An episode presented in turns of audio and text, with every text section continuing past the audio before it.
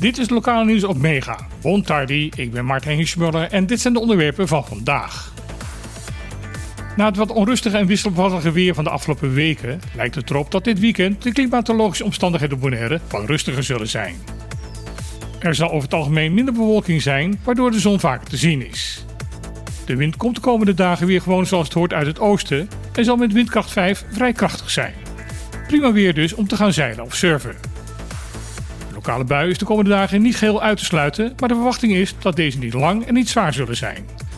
Op zondag is er een hele kleine kans op een onweersbui. Hij was gistermiddag over een groot deel van Bonaire te bewonderen, de Royal Clipper. Het zeilschip toonde met zijn vijf masten boven de bebouwing uit als een prachtig eerbetoon aan het verleden. Het tolschip is in gebruik als luxe cruiseschip. Het kan een bemanning herbergen van 106 man en maximaal 227 gasten. Het bevat drie zwembaden en een aantal luxe restaurants. Vanaf de vijf masten kunnen er 42 zeilen gehezen worden met een totaal oppervlakte van ruim 5000 vierkante meter.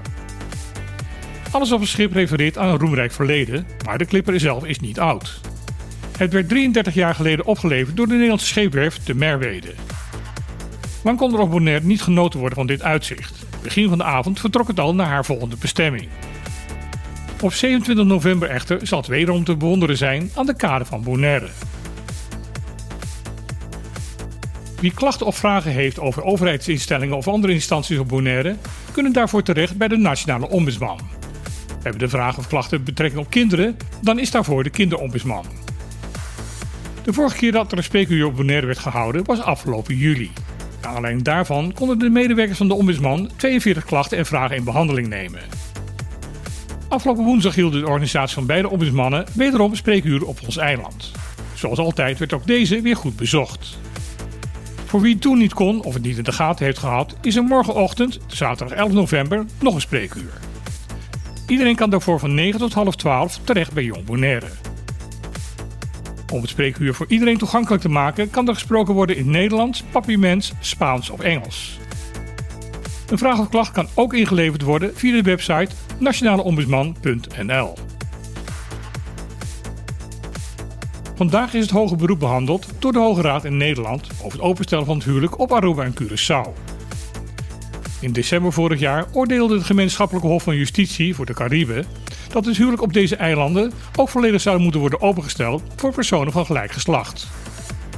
Onder druk van kerken en andere instanties zijn zowel de regering van Curaçao als Aruba tegen deze uitspraak in cassatie gegaan.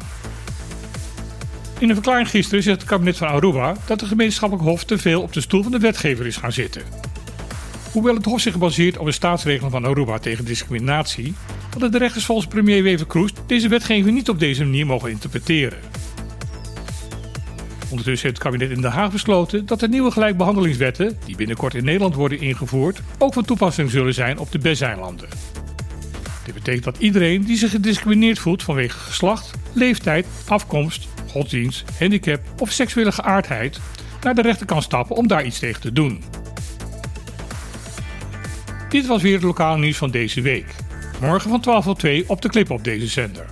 We zullen praten met gasten over mantelzorg, de reactie van het kabinet over de rechtszaak die Greenpeace heeft aangespannen en vertegenwoordigers van de politieke partij Volt. Dus ga luisteren morgen of kom langs bij Club Trocadero. Ik wens iedereen een mooi en open weekend toe en dan heel graag weer. Tot maandag.